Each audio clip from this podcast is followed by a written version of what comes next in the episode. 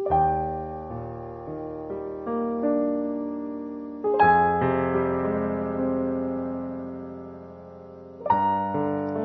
月23日、木曜日。主の名によって互いのために祈る。ヤコブの手紙5章。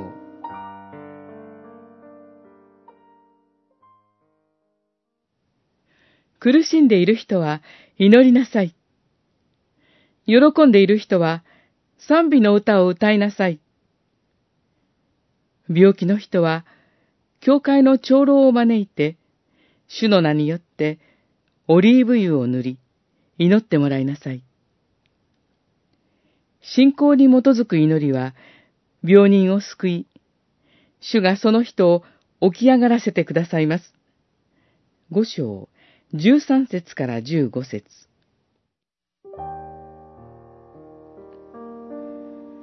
ヤコブの手紙は、五つの章に区分されていますが、実は12の主題によるキリスト者の生活訓だという主張があります。それによると、13節から20節は最後の教えとなります。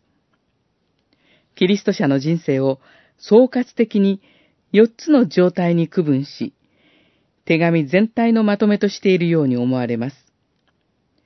人生における苦しみの時、喜びの時、病の時、罪に迷う時、それぞれにキリスト者たちがなすべきことを記しているのです。苦しみの時、逆境の時には、まず祈ることが進められます。神が救い出してくださることに希望を持って祈ります。喜びの時、殉教の時には、これを当然のこととは思わず、何よりも神の恵みとして感謝します。賛美の歌を歌うのです。病気の時には、教会の長老、牧会者を招いて枕元で祈りをしてもらうように進めます。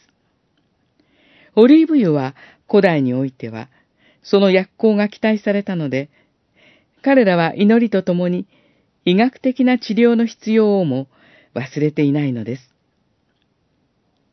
最後の罪の迷いのことと合わせ、必要なことは、主イエスの名による祈りです。